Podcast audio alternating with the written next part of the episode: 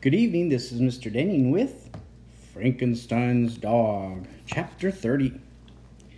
I gasped. The room started to fade in and out. I struggled to keep my eyelids open. My last thought before I fell asleep he cannot be my uncle. My Uncle Victor would never do this to me. Then darkness. How long I was out, I did not know. I awoke blinking, struggling to focus my eyes. I saw only a bright light. I felt a hard buzzing in my head. It took a long time before the light faded and the room came into view. I realized I was seated in Uncle Victor's lab. I saw him hunched over a computer keyboard, typing rapidly. Then I saw the cat robot at my side. She had a tall gray cone on her head. The cone was attached to a lot of wires. And then, then I gasped when I saw that the wires were also attached to me. I felt something on my head, something heavy and tight. Another gray cone? The buzzing in my head became a rattle. It made my teeth chatter. I had to remove the cone. But my arms, they wouldn't move. I gazed down and saw black cords tied around my wrists, holding my arms to the arms of the chair. Uncle Victor, I shouted, untie me! Untie me now! He raised his eyes from the computer monitor. Sit still, cat. Don't ruin it. I've just started. But Uncle Victor! You'll be okay, he said, eyes back on the screen. I'll let you up once the brainwave transfer is made. No, no, please, I begged. We're going to make history, Cat, he shouted. History! Don't you want to be famous? The whole world will know about Kitty and Cat. He's crazy, I thought. He can't be my uncle. He can't be. I struggled against the cords, but they were too tight to budge. The rattling buzz shook my head. It felt like someone was drilling on my skull. I shut my eyes, but I couldn't get away from that awful vibrating sound.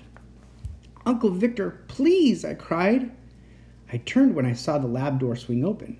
Robbie stepped in. He saw me seated beside the robot that looked like me. He saw the tall cones in our he- on our heads. His eyes went wide with surprise. Hey, what's going on in here? he cried. Uncle Victor waved him in. Close the door, Robbie, he said. You should see this too. Cat and I are making history today. Robbie lingered at the, the door. I, I, I don't understand, he stammered. Why? Just watch closely, my uncle said, tapping on the computer keyboard. Watch the new robot come to life. I strained at the cords around my wrist. Help me, Robbie, I called. I don't want to do this. Get me out of this. Robbie took a few steps toward me. I could see the confusion on his face. Don't touch her, Uncle Victor ordered him. Leave her be. She isn't in any danger. But I don't want to do this, I screamed. He, he's forcing me to do this. Robbie froze. His eyes moved from me to my uncle. My uncle waved Robbie back with one hand. Just stand there, wait. It takes only a short while and it doesn't hurt at all. But Cat, Cat doesn't want to do it, Robbie protested. She's just in a panic, Uncle Victor said. When it is over, she'll be happy, I swear. The buzzing in my head grew to a roar. It felt as if my head was about to explode.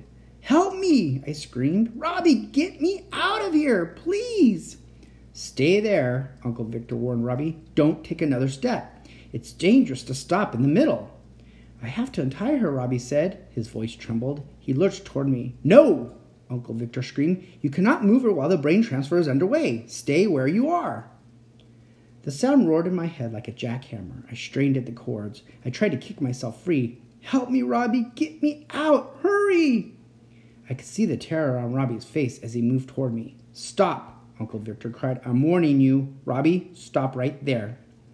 Robbie was just a few feet away from me when the door of the back of the lab flew open. He stopped and turned around at the sound. A man came bursting out. He wore a white lab coat. He wore square frame gla- eyeglasses. He had Uncle Victor's face and wavy brown hair. Finally, I broke open the lock, he shouted.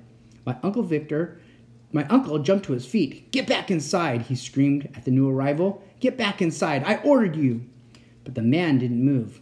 All three of us froze. I'm not going anywhere, he boomed. I'm Victor Frankenstein. He turned to me. I'm your real uncle. That is the end of chapter 30. Next time, chapter 31. Have a good night. How?